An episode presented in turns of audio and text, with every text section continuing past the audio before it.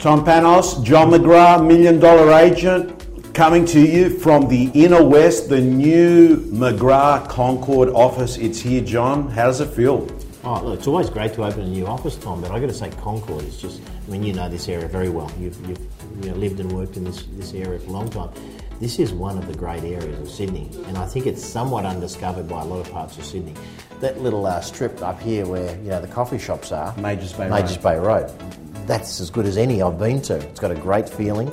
I was here a few weeks ago before the office was finished, and you know, the parents were picking up the kids from school, and they were coming down here and having a milkshake after school and going down to the park, and it's really beautiful. So it's exciting to be in a new community, And it is, John, the new Norton Street. I mean, uh, what they're saying is if you want to get a real feel of Italian village lifestyle, this is where you come for pizzas, pastas, gelato. Um, it's pretty much what Leichhardt was uh, 10, 15 years ago in Norton Yeah. Street. Yeah, and, and look, I, I think that's one of the great things about our country is the multiculturalism and the fact that you've got you know all these amazing foods and cultures and the way of doing of living life that that you know we're a real melting pot here in Australia, which is one of the great things. And I think this is just a great European culture. And if you can feel uh, a, a sense of air of confidence today from myself, that's because in this office here we've got a number of uh, boys. We've got Macedonian origin boys, we've got Italian boys. We do. Um, League of Nations, definitely. yes. Concord of they're all good teams. So they're all here. Now, John, you had a coaching session today with the team, and new business energy pretty much summed up what you talked about. This is a hot topic because whether you're opening up an office, whether you're a salesperson that started um, out of another job into real estate, or whether you're a new person going from one market to another, it is a great topic. How do you get yourself up and running in the first 90 days to create an impact? Well, I'll just add one to your list there, Tommy. If you've been in the industry 32 years, you can still bring new business energy every day to your office. So, you know, I heard Warren Buffett talk the other day, and he's been in the world of investing, you know, the world's most successful investor for, I think, 50 years. He's now in his 80s, um, so maybe even more than 50 years, to be honest. And he used the phrase, I skip to work every day. You know, at 84, 85, he skips to work every day like it's his first day. So I think, you know, the concept of new business energy, let's not waste it only on people that are opening new offices or joining new offices. Every single listener can feel like it's Groundhog Day, first day at work every single day, just by bringing that energy. But yeah, we, we talked about, you know, I, I talked to our team today about the importance of, of launching in a new market. So whether you're a new agent starting for a new firm or whether you're opening a new office, um, you've got a period in which the community is going to look at you pretty carefully, uh, especially if you're a brand with some level of profile. And they're going to have an expectation. They're going to see how you go. And there's going to be some level of um, positive anticipation and support around that. So uh, I think you've got to you've got to take that window of opportunity and maximise it. So I talked to our guys about you know what are some of the things they need to be focusing on, and I said the first and foremost is always customer experience. Um, marketing's important, signboards are important, and I'm going to talk about some of those things in a minute. But at the end of the day, I said every single person in this community has got to know that you're a good person, you care, you're sharp as sharp as a tack, as they say, and as enthusiastic as hell. So when you get your coffee in the morning, when you go somewhere for lunch, when you take your family out to a local restaurant, whatever you're doing within that community, you know, you are you are on show. As So an any human interaction that you're having, we're not just talking about the listing presentation. You're Correct. talking here, John, about every person, the person that comes in to ask for instructions on where a shop is in the area, the buyer that is uh, looking, um, the landlord that's asking what's the market like. Every person. Every single person in the community is, is critical. So I think that's that's that's really important. But if we do, you're right. If we if we drill down into, I guess, the core business, when let's say it's buying and selling, you know, you need to be handling every buyer inquiry as though they're the only buyer on the planet. You need to be looking after every vendor as though they're the only vendor on the planet. Um, you need to be doing world class open for inspection. So when someone arrives at your open for inspection, they need to feel special. They need to feel a different experience than the last six they saw that morning. That's really, really critical.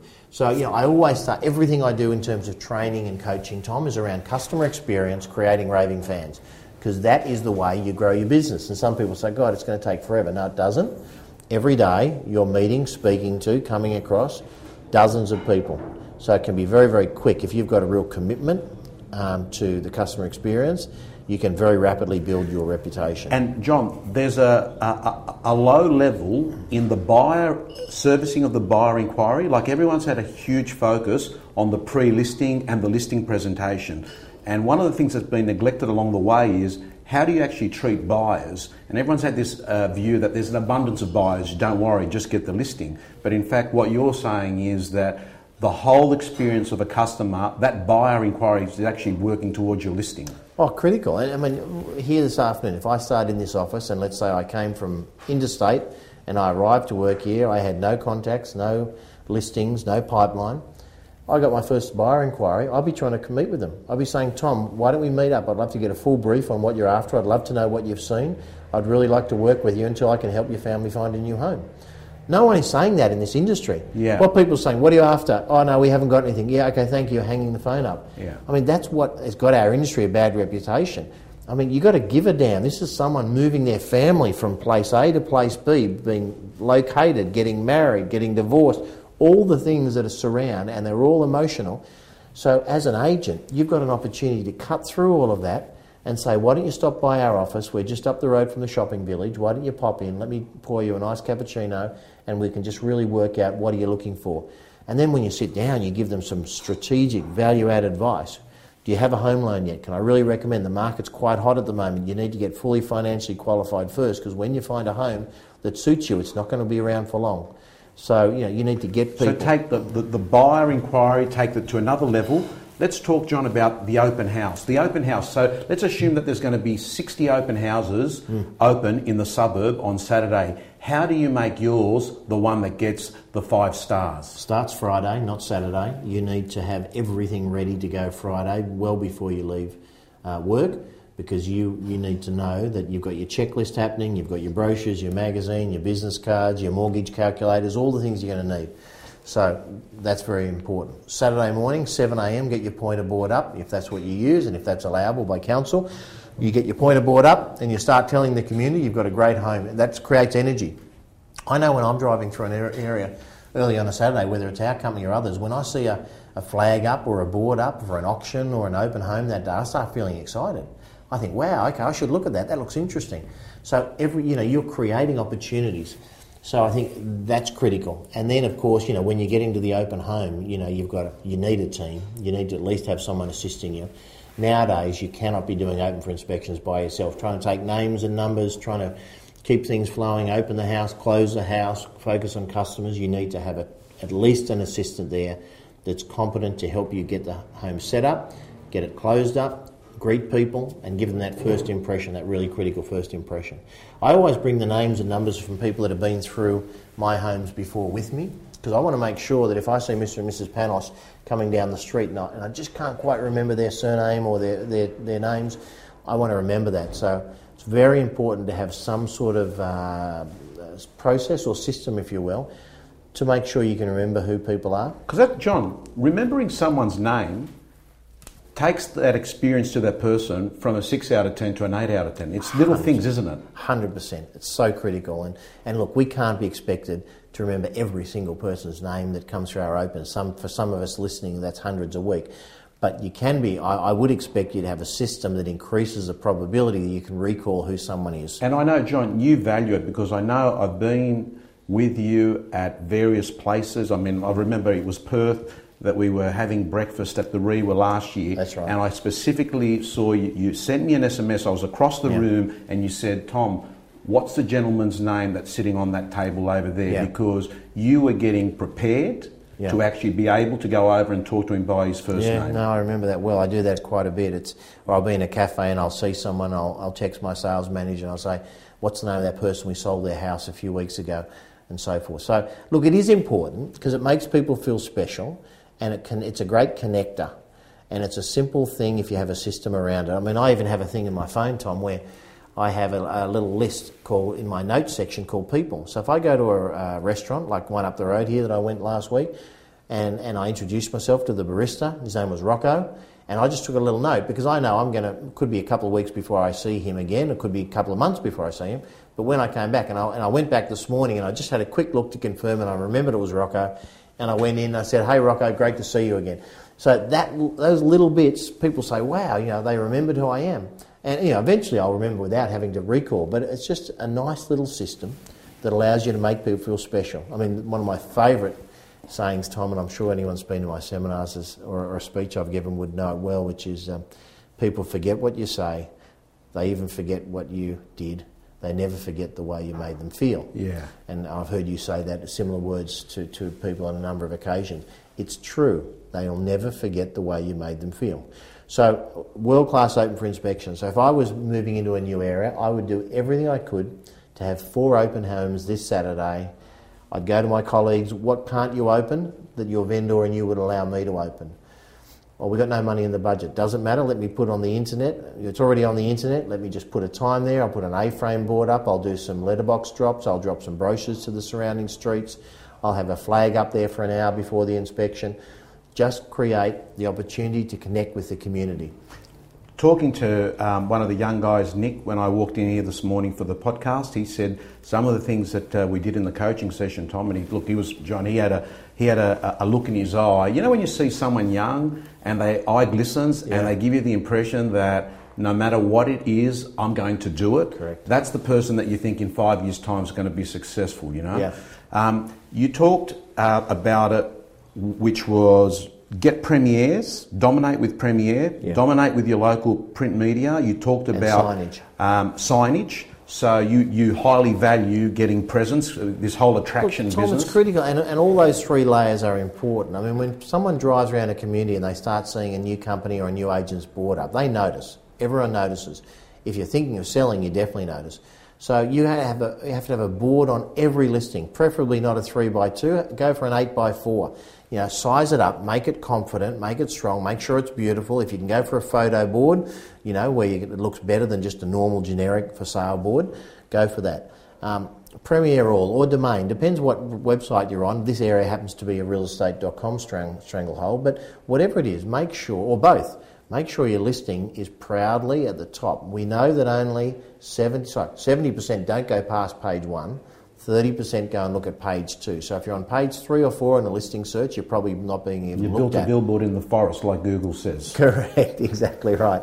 Um, and the last one is, you know, local papers. I mean, uh, this area again is a, is a very big area for local papers. Um, some areas have gone more digital, but this is a very strong area where if your properties are proudly promoted, quarter page. I was thinking the other day, you know, because I, sometimes I pick up local papers and that you see one sixteenth or one thirty second of a page, and I just think, my God, if you'd have just said to the vendor, hey, why don't you invest a couple of hundred dollars more and let's make this ad big, something that will really get attention. Because some people say, oh yeah, we're in the local paper, but they're like so small, it's like a postage stamp. You know, you need a magnifying glass to see what's there. So, you know, I just say improve your skills to extract the right marketing investment from the client to get the property positioned properly. So, signboards, digital um, on the, re- the real estate portals, local paper, critical to have strong prominence there. Not to promote yourself, to promote your properties, but if you do a damn good job promoting your properties, people are going to notice you. Okay. So. John, finally, we've got a couple of minutes. I want to talk about when you're going to the listing presentation in a new area. Yeah. You're not going in there with 20 years track record. Yeah. You're going in there as someone that's new, um, maybe unknown, and I know that you spent a bit of time today talking about having a bit of structure to your listing presentation and looking at the strengths that you bring to the table mm. versus the competitors. What do you say to the agents listening to the podcast that are going into markets and listing presentations against agents that are very dominant? Well, it's also, Tom, for new agents that are new to the industry, the same sort of approach. My view is that dominance can often um, conjure up complacency. So there's a pretty good uh, pretty good probability that if you're fresh and in the industry, the people that are entrenched and dominant with market share, they're very gettable because they're probably a little bit too cocky, overconfident, and a bit complacent. So I always come in from a point of view that energy and enthusiasm and bespoke quality advice can overcome market domination very, very quickly. So if you're at the top of your game, make sure that you feel like you're in new business energy mode. And if you're new in the business, know that the people that are above you, or if you're entering a new area, very gettable. So I think I'd just go in from enthusiasm. Um, I very much around specific, customised, value-add advice. A lot of agents go in, they, they take their cookie cutter to listing presentation, they say bang auction, bang open for inspection, bang this, bang that. My view is that you need to listen to the customer, understand where they're at, because most agents don't listen. Then you need to think in your own mind in real time. So, what is the best way forward for this client to achieve their goal? Then you need to be articulate at communicating it succinctly. And you say, Tom, based on what you've just said, let me lay out a plan for you that I think over the next 30 days can deliver exactly the results that you're after. Yeah. And you just, very simple, and you talk through it and you explain it. Because the other thing, agents, Tom, as you know, they overestimate how much potential vendors know about the process. Yeah. They say, you know, I think we should auction it and open it for next Saturday for inspection without explaining the benefits of an auction, the benefits of opening it versus private treaty, the benefits of creating some competitive tension between the buyers so they can see each other and start focusing on competing as opposed to trying to pull your price expectation down. So I think that's all critical. The last thing, just to finish up, was I, I looked around the room and I said, Who's joined the Chamber of Commerce? Not one hand went up. And I said, So I'm assuming, and I don't know for sure, but I'm assuming somewhere near to here, there's a monthly business forum where 100 to 200 business people that are influential in the community get together, they share a meal, they chat, they get to know each other, they listen to a speaker, then they go home after two hours.